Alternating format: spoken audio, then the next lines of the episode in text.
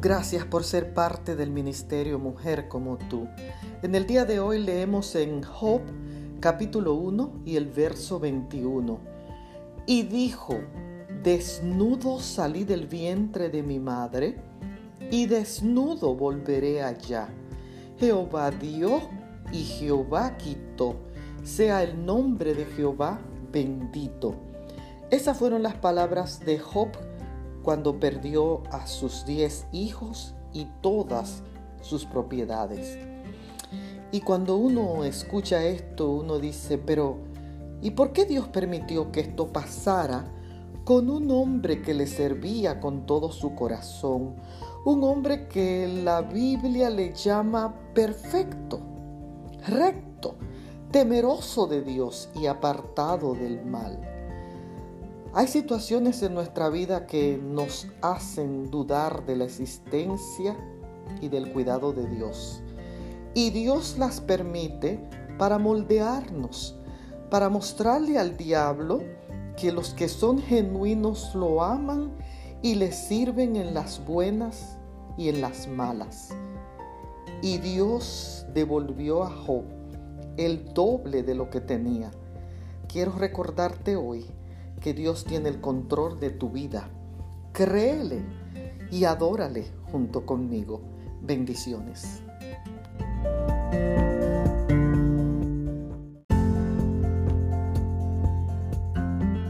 Que Dios pueda bendecirte en el día de hoy. Leemos en el libro de Proverbios el capítulo 19 y el verso 11. Y dice, la cordura del hombre detiene su furor y su honra es pasar por alto la ofensa. ¿Habrá alguien que te ha ofendido?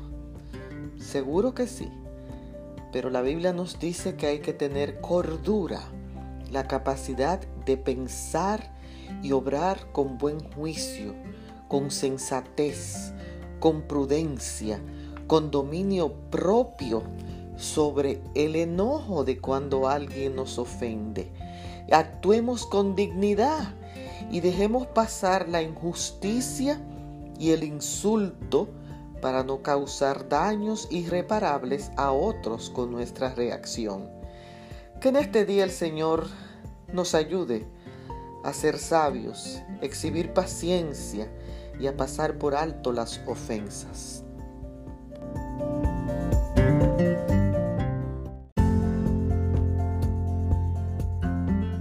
Que Dios pueda bendecirte en el día de hoy. Leemos en el libro de Job, el capítulo 19, los versos 25 al 27, donde la palabra de Dios dicta lo siguiente. Yo sé que mi redentor vive y al fin se levantará sobre el polvo y después de deshecha esta mi piel, en mi carne he de ver a Dios, al cual veré por mí mismo y mis ojos lo verán, y no otro, aunque mi corazón desfallece dentro de mí. Esta fue la respuesta de Job ante la desgracia. Y me uno a él diciendo, yo sé, estoy segura, yo creo que mi libertador, mi salvador, no está muerto. Yo sé que porque Él vive, hay esperanza para mi aflicción. Hay consuelo para mi situación. Y aunque desfallezca y muera, creo en el poder de la resurrección y vislumbro la eternidad que yo misma, personalmente, con mis propios ojos, veré a mi Dios cara a cara.